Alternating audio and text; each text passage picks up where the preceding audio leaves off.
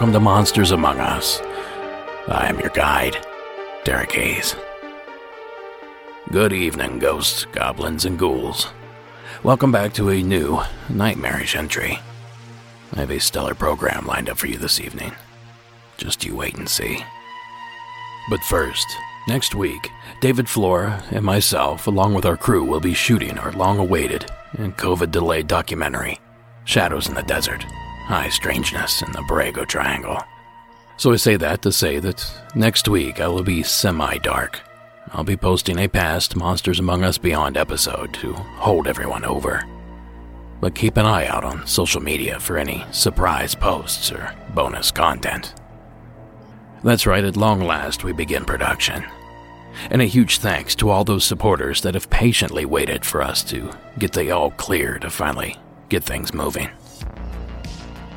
Safety first and all when you're tromping through a 120 degree desert. Now, like I said, tonight's episode is jam packed.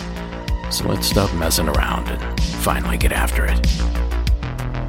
To kick off our evening, we ventured to the Old Town district of San Diego, California, where our anonymous caller has a terrifying tale to tell.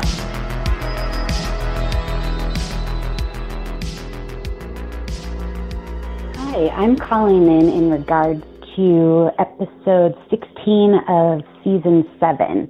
Uh, the gentleman wanted to know if anyone had been helped by a spirit uh, by the cops, and I've got one for you.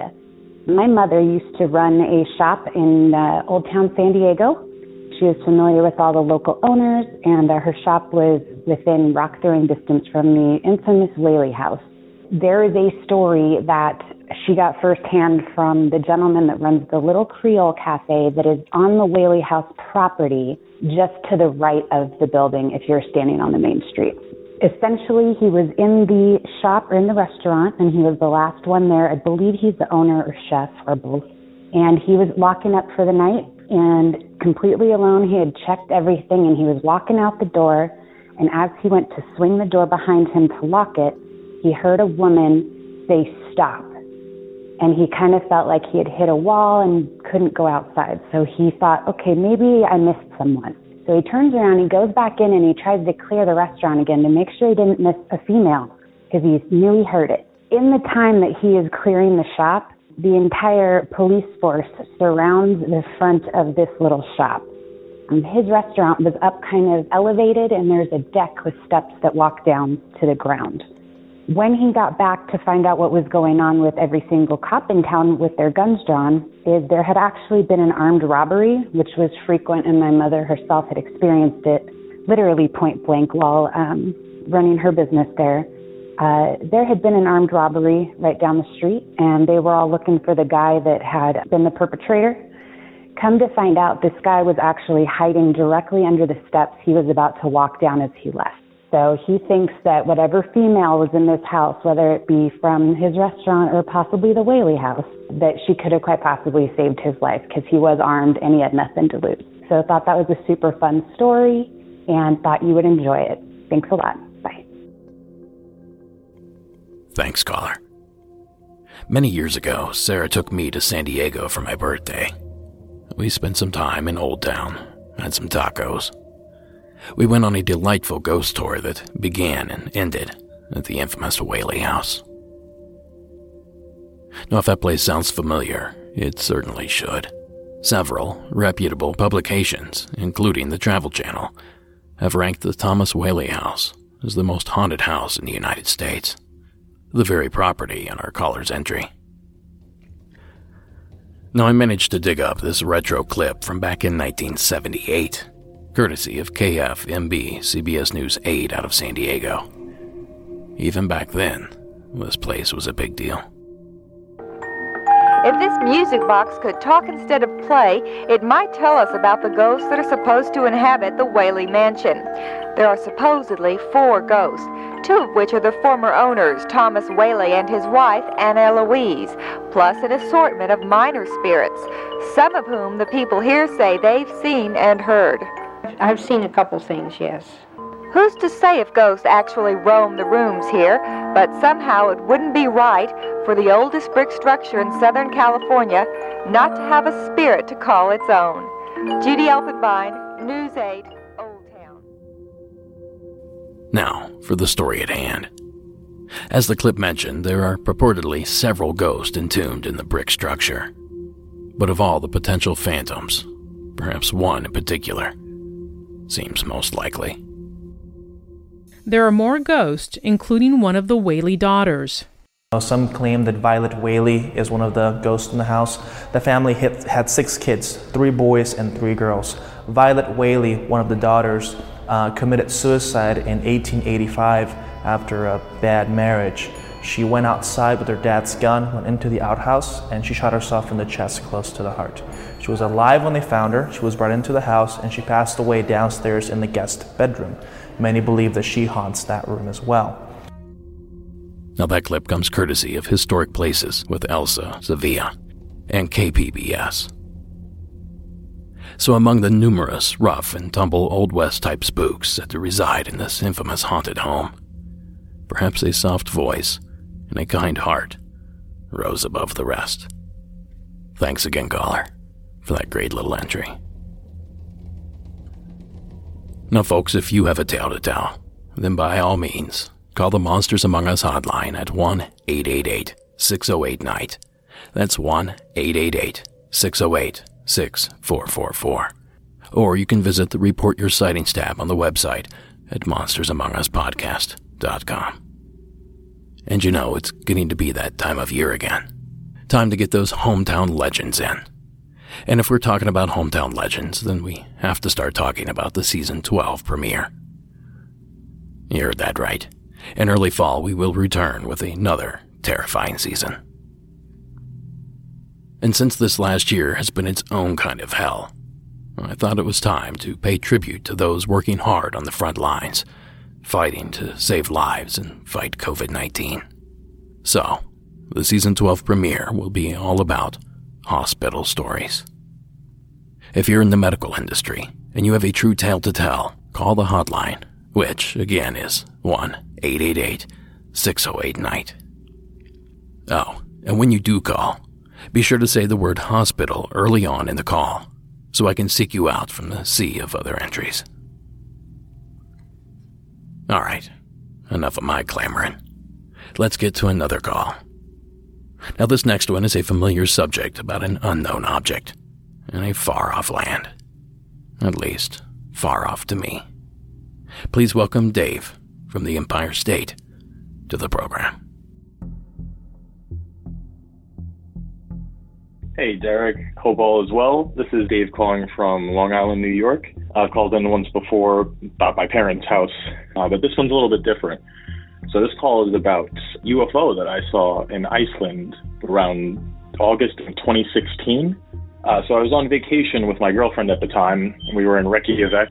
Um, we stayed in the city for two nights, and it was you know a beautiful place, really nice. And then we had uh, a few nights in the countryside, which we stayed in a farmhouse, and it was the only farmhouse within I think it was like 10 miles. So it was a very open area, very rural, you know, a lot of hills and a lot of streams. So it was like our second night there. My girlfriend wanted to go out and smoke a cigarette. So we went outside, we were hanging out, and they had this kind of, you know, couch area outside by the farmhouse that we were sitting at. And we were just hanging out. She was smoking, we were just talking, looking up at the stars. And we saw what I thought first was a satellite. It looked like, you know, a glowing star moving across the sky. So I was like, oh, babe, look, check that out. It's a satellite. So we were both checking it out for a little bit. And then it started changing direction and moving from one area to the other area, going up, looping around. It was very strange. And then we were watching that, and a second one came and started following it, doing the same exact motions. It was looping around the sky, and they were just these little dots. They looked like stars, and they were just moving in such a way that you know that I could not explain or figure out what they could possibly be.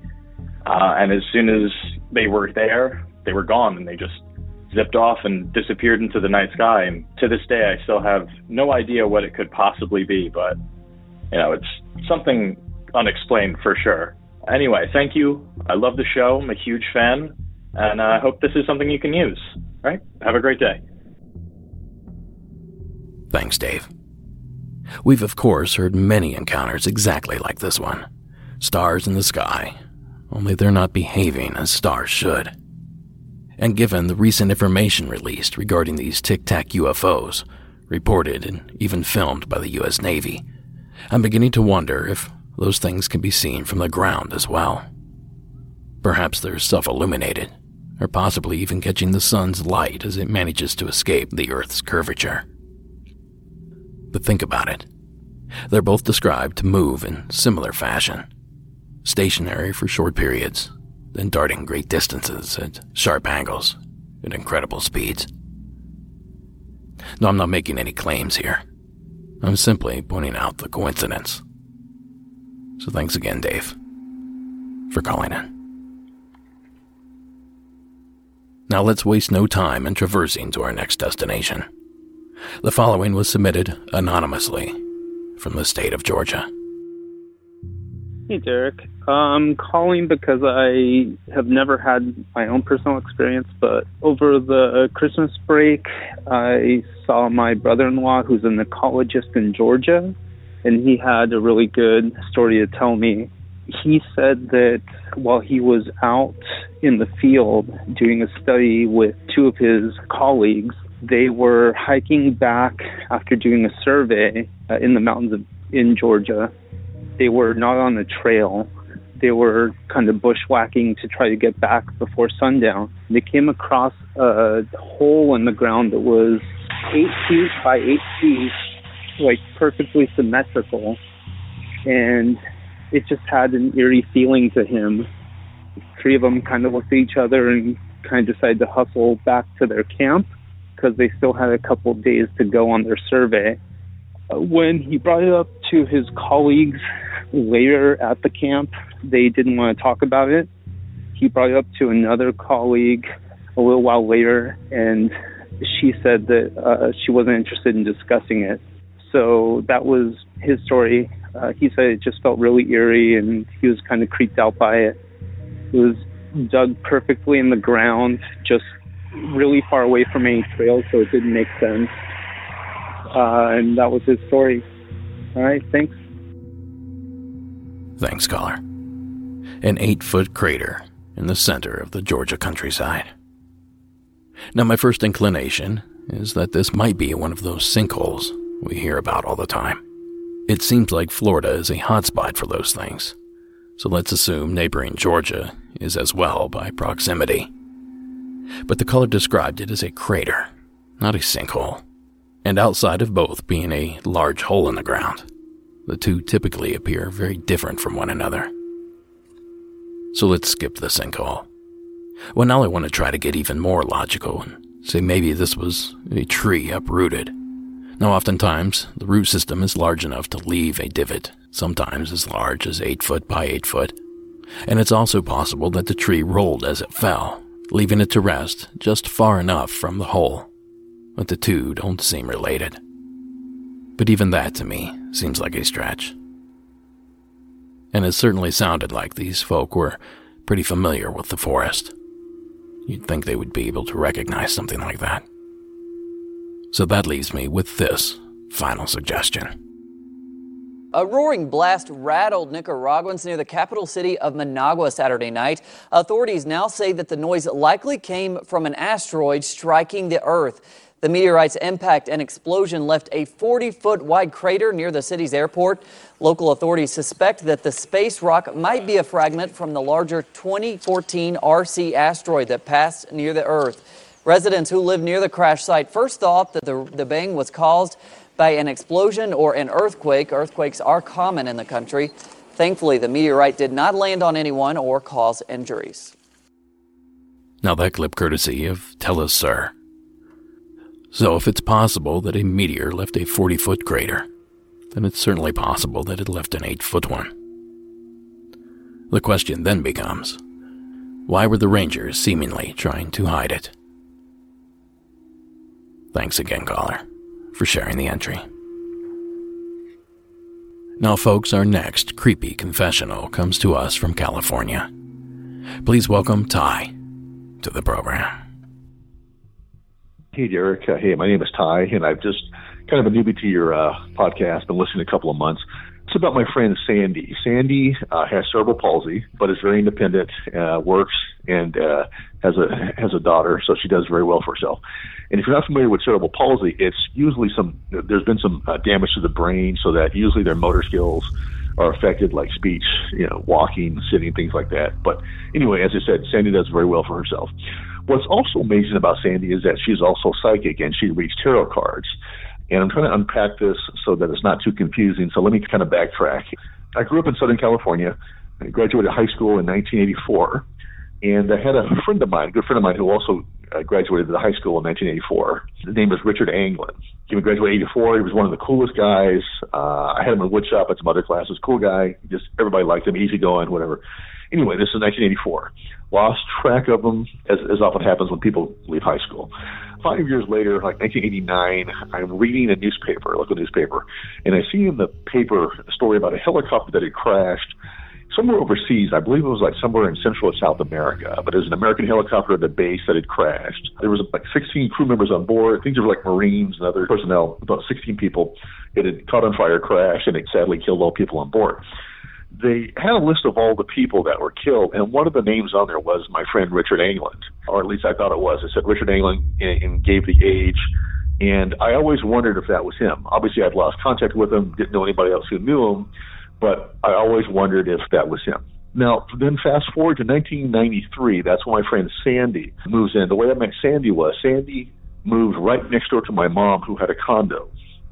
So they became friends first, and then when I would go visit my mother, I also became friends with Sandy, who me and my mother both loved.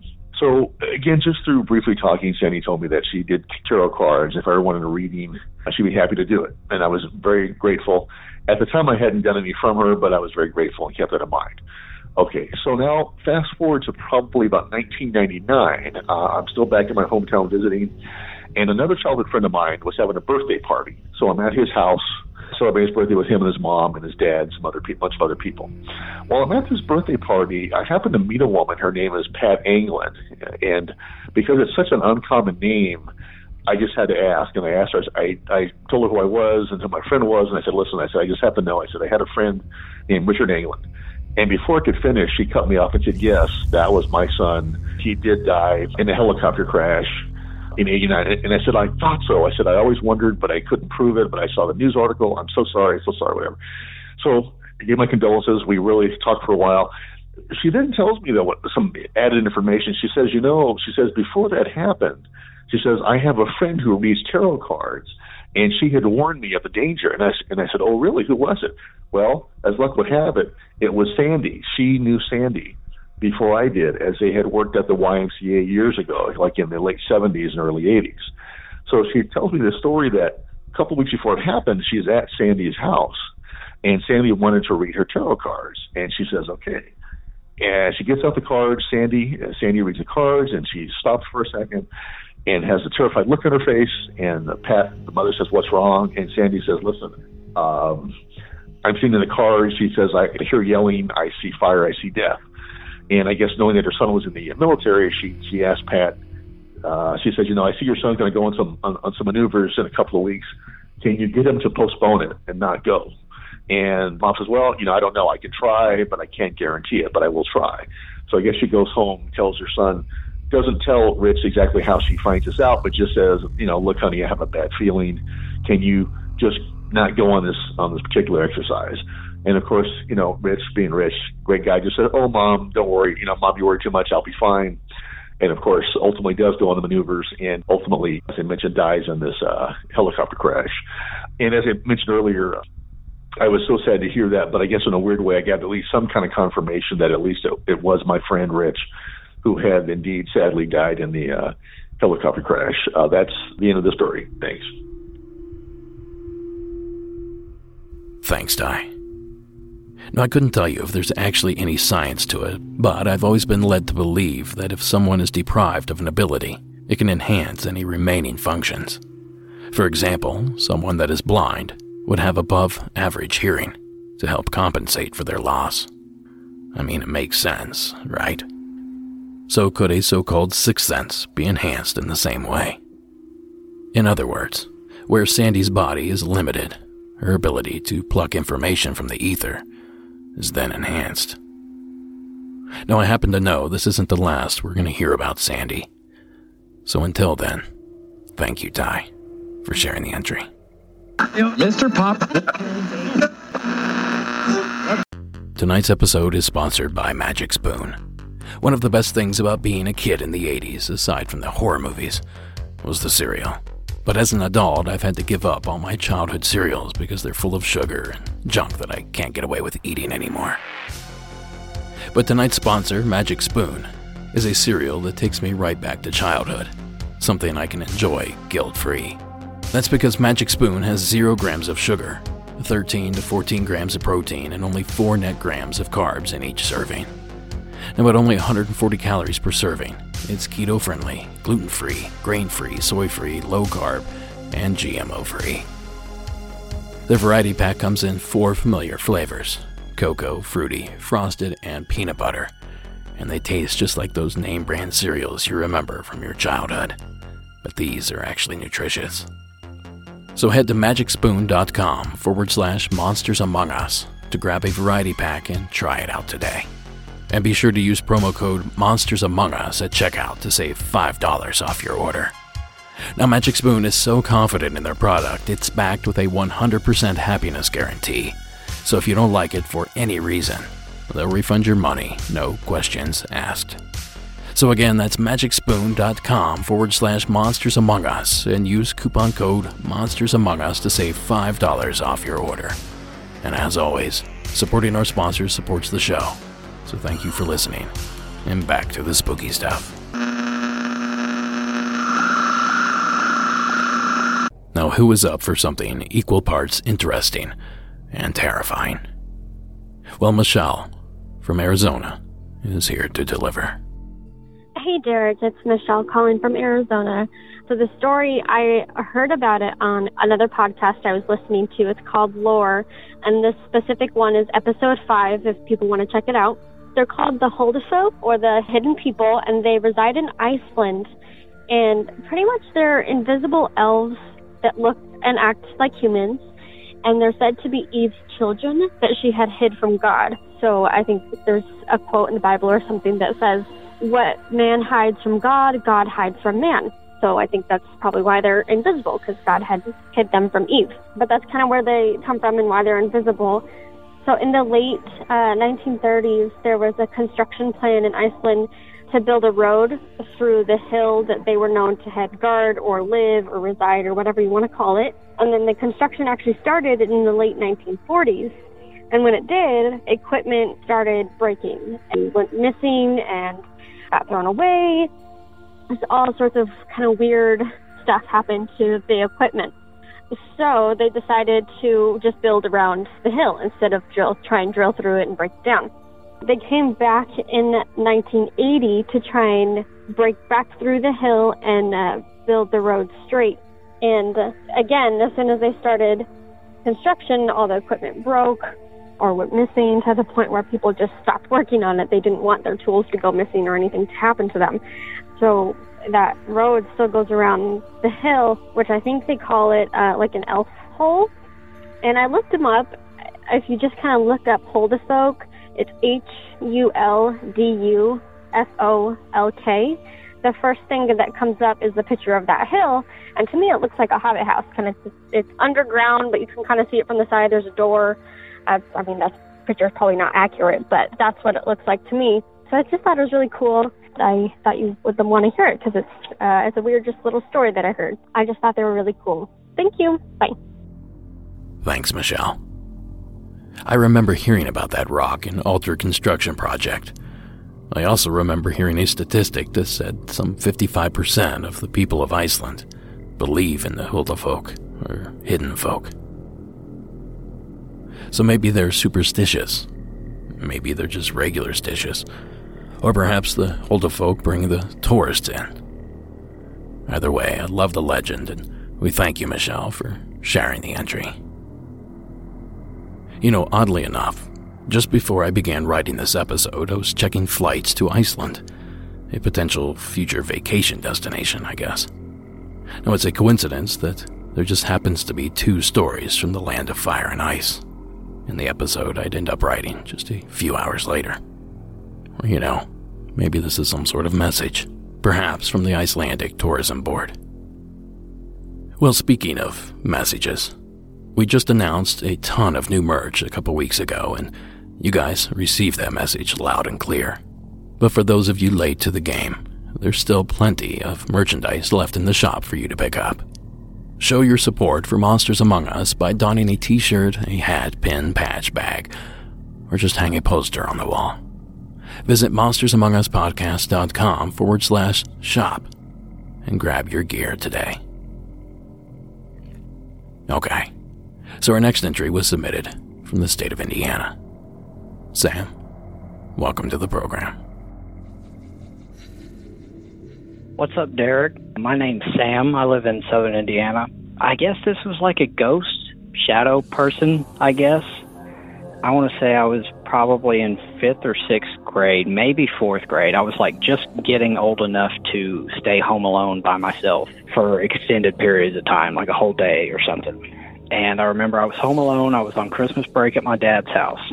And I was downstairs in our living room I was playing video games or something, and all of a sudden I hear footsteps directly above the living room was my dad's bedroom, and I hear footsteps upstairs. Not a dragging, not just a thumping. It's like heel toe, heel toe, heel toe, and I hear it walking around what sounds like my dad's bed, and I could just hear it walking around. And I listened to it, take a few laps. I was trying not to freak out trying to justify it, explain it. So I go upstairs eventually. It doesn't stop. So you walk straight up the stairs, and to your right is a door immediately. And then you turn to your left and you take a couple steps, and there's my dad's bedroom door. And the bedroom door's open, and I come up the stairs and I like kind of peek over that little wall into my dad's room, and I see just like it didn't have the shape of a person. It was just like a dark-ish mist. I could see through it pretty well, but like you could tell it was there. It looked like I want to say like a mesh jersey or something almost. It was on the far side of my dad's bed, and it was finishing the lap that it was taking. Like I said, it was walking around my dad's bed, and it started coming back around towards me so, like from the far side to the foot of the bed and coming my way. And it just kind of vanished out of thin air. I told my dad about it. He had lived in this house since he was a kid. And he told me that he had always heard like kind of footsteps and just weird noises in the night. But he didn't believe in ghosts, but he had definitely heard some weird stuff in the house. Something else happened to me, and this time my dad was home whenever it happened like I said, my dad's bedroom was right above the living room. And one time, me and my dad were sitting in the living room, and my dad, I don't know, his phone was charging in his room or something. He asked me to go upstairs and get it for him. Well, when I did that, I start walking up the stairs. And like I said in my last story, so you walk up these stairs, and there is a door immediately to your right, right at the top of the stairs. So I get about halfway up the stairs, and this door is standing probably about three quarters of the way open. And I am heading up the stairs, and this door just slams shut. We had a chandelier down in the dining room, like just a janky little old chandelier. And it rattled the chandelier, it rattled the house. I ran back downstairs, and my dad immediately said, What the hell was that? So he heard it. I heard it. I saw it slam shut me and my dad were the only ones home. He went up in the room, the window wasn't open. I mean, there could have been a draft, but there's not a draft hard enough to slam this door as hard as it slammed. Didn't really have an explanation for that one either. So, thank you for giving me time to share. Thank you for the podcast. I've been listening for about a year now as they come out, and I have gone back and listened to pretty much all of them and haven't found a bad one yet. Keep up the good work, Derek. Thank you. Bye. Keep looking, Sam. there's more than a few bad ones in there. Thanks for the submission. Now, I believe this is the first time I've heard of a shadow figure described as looking like a mesh jersey, but somehow that's easy for me to visualize.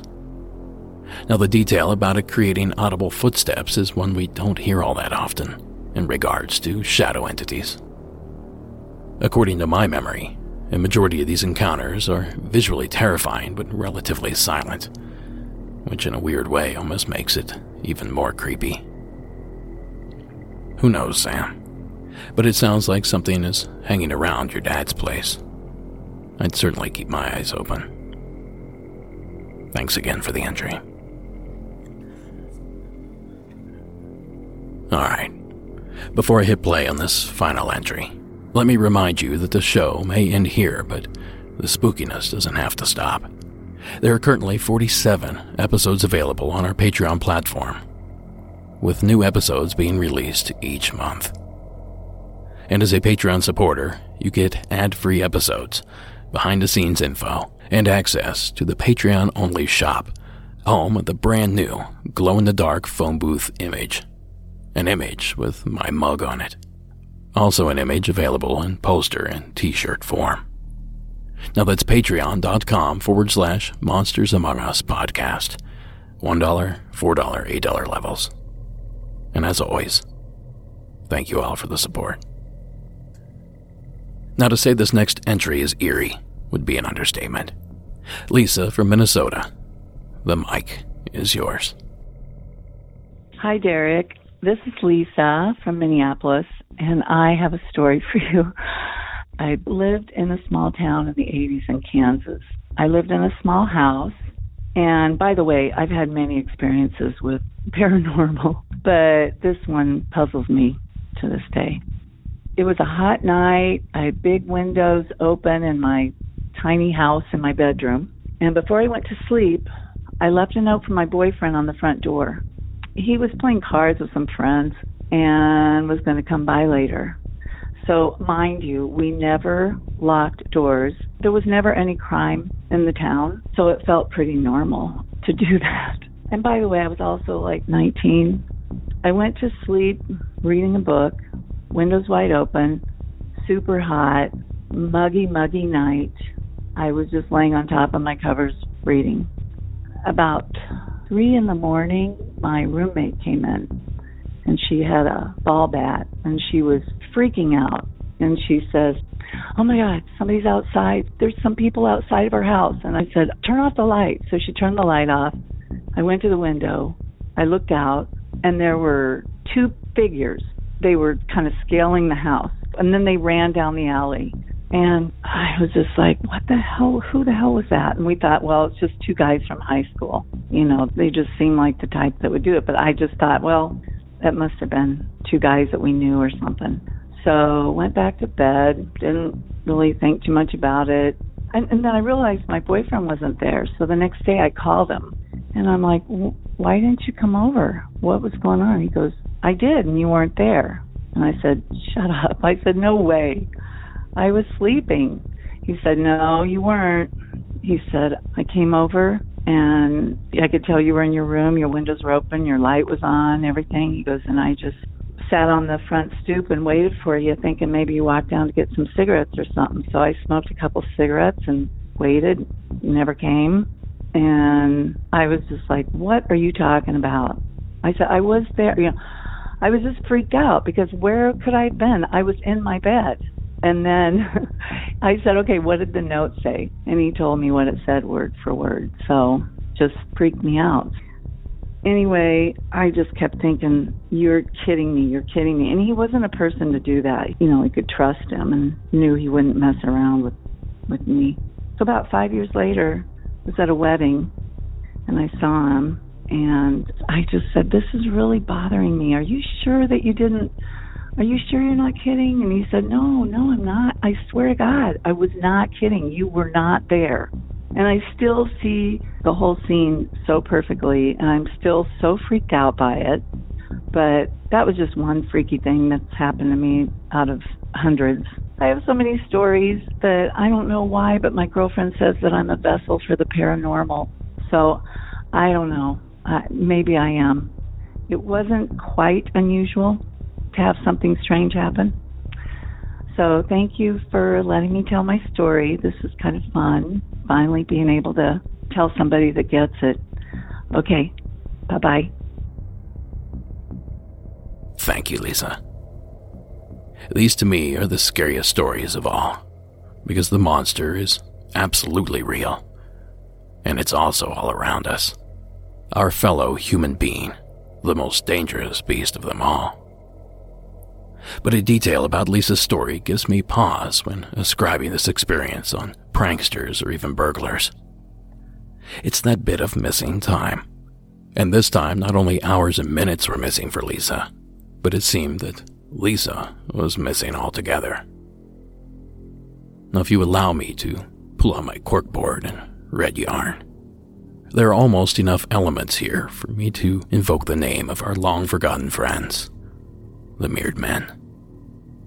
There's the report of odd weather, a typical detail to any Mirrored Men account. Lisa said it was unusually hot that evening. There's also the missing time we just discussed. And of course, the visual confirmation of at least two nondescript figures. As exciting as it would be to notch another confirmed Mirrored Men sighting onto our belts, I'll refrain from doing so for now. But I hear you out there, baby birds, chirping for more content about these synchronized strangers. Well, luckily, a few weeks ago, a listener, whom I cannot find his name and I truly apologize, but he reached out to alert me, and thanks to him, I potentially have a Mirrored Men story to share. Now, the following was featured on the podcast Weird Darkness, one of the few I still find time to catch now and again. Well, I reached out to host Darren Marlar, and he was kind enough to let me share the entry. Originally submitted to Mysterious Universe by paranormal legend Nick Redfern. Now, although the following assigns the mystery to the Men in Black, see if you can't pin down a more likely culprit. I'm 55 years old and have known about the Men in Black since the 70s. Personally, the majority of the visits are, in my opinion, demonically orchestrated. I have learned, due to my belief system, not to make these events complicated. It's exactly what it portrays itself to be. Having the gift of discernment reveals what these hybrids are. That is, evil. I call the feelings and smells are all symptoms of a demonic encounter. If you agree with this, then the obvious next conclusion is that these so-called aliens are also demonic. And what does the demonic dwell in? They dwell in shadows. They do not want to be found out. UFO encounters out them and their hybrids and satanic agendas. After all, it's about soul collecting, is it not? I reside on the west coast of Lake Michigan. My front door faces directly eight miles from an active nuclear power plant that is within months being decommissioned. This process can take up to 20 years. I live in the hot zone range of this very old plant. For three years, due to living on a hill with a spectacular view of the open sky, I have witnessed UFO activity coming directly from the nuclear power plant and fly slowly right over my head. With incredible lighting and maneuvers, including complete standstill hovering. I've also felt that I've been discovered witnessing this and have had some type of acknowledgement from the crafts. It's hard to explain. I just know that they know that I see them. Usually I witness them around 11 p.m. and after. Anyhow, something different happened last August 2017. As I stated, I live on a hill with a steep drop-off approximately 30 feet from my door. This is a brand new apartment complex, and a very short road runs in front of my back patio door. I should have originally said I'm witnessing these events from my back patio. The road runs to the right for about 100 feet and turns right to the front of the complex. Around 1 a.m. I felt compelled to go out onto my patio and look to the right. Now below the hill is nothing but woods. I saw three very tall, slender men come up the hill onto the road in perfect formation, walking extremely slow, dressed completely the same, all in black, and suddenly stop. All three turned their heads directly towards me and just stood still. It seemed like minutes, but I don't think it was. I actually felt an electric charge go from my feet straight up my back up to my head. Not only that, the fear I felt and also a sickness in my stomach was nothing I have felt ever in my lifetime. I knew they were evil. They slowly moved their heads in complete synchronized fashion forward and slowly, and I mean slowly, continued to walk forward and disappeared from sight. I know what I just witnessed. That was pure evil. Now, with that being said, I don't know if it was a warning, a visit, or what. I've not spoken about this event until now. Summer's almost here again, and I wonder what I will witness. Now, a huge thanks to Darren for the clip. Be sure to give his show a listen next time you're looking for fresh content. He's crazy enough to host a daily show, so there's plenty to pick from. So I don't know. It seems like that quote unquote Men in Black story has all the hallmarks of a mirrored men tale. The witness was compelled to look. There were three men, moving in unison, identical in appearance. Now there's a slow or odd gait or stride reported. And most importantly, the hint of missing time. So I'll let you decide. Men in Black, Mirrored Men, or something different altogether. Now, maybe with a little luck, this will jar loose a few more entries regarding this mysterious phenomena. But until then, thanks again, Lisa, for the entry. Talk about a memorable experience. And that's going to do it for this episode. Monsters Among Us is written and produced by me, Derek Hayes. Additional support is provided by Sarah Carter Hayes and Addie Lloyd. All audio used in this production is done so under the protection of fair use. And if you like what you hear, you should follow us on our social media accounts. Just search Monsters Among Us podcast in your search bar. The terrifying score that you heard this evening was provided by Co.ag Music and Carl Casey at White Bat Audio. Thank you so much for listening, until next week.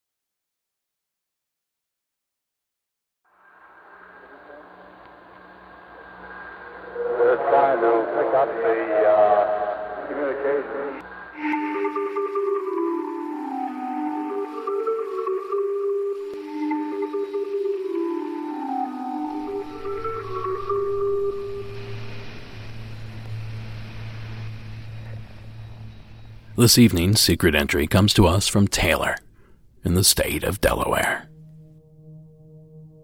Hi, this is Taylor calling from New Hampshire, uh, the Derry, New Hampshire area.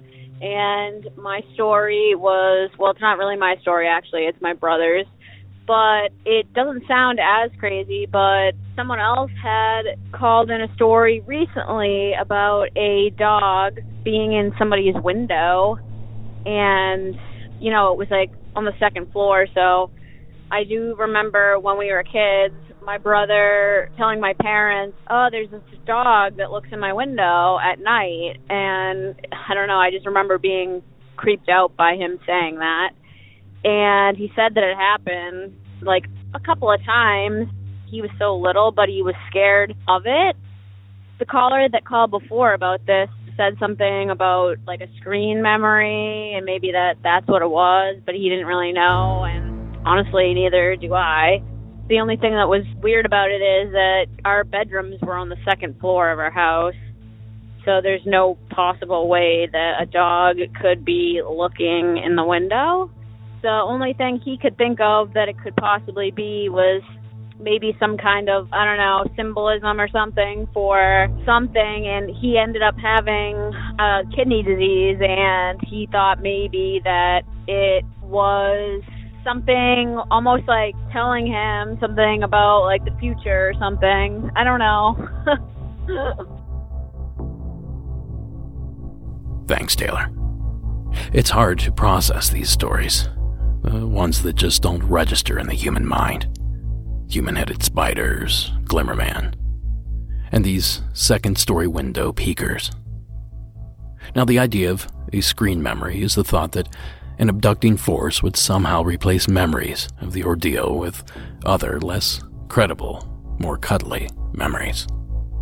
Owls are often associated with this phenomena, and we've speculated that perhaps dinosaurs have been as well. But truth be told, if whoever is altering memories has that power, why not erase the memory altogether? An alien screening its face with a mysterious dog's face, so the victim forgets the ordeal altogether, is nearly as convoluted as a villain's final plans to execute 007 himself.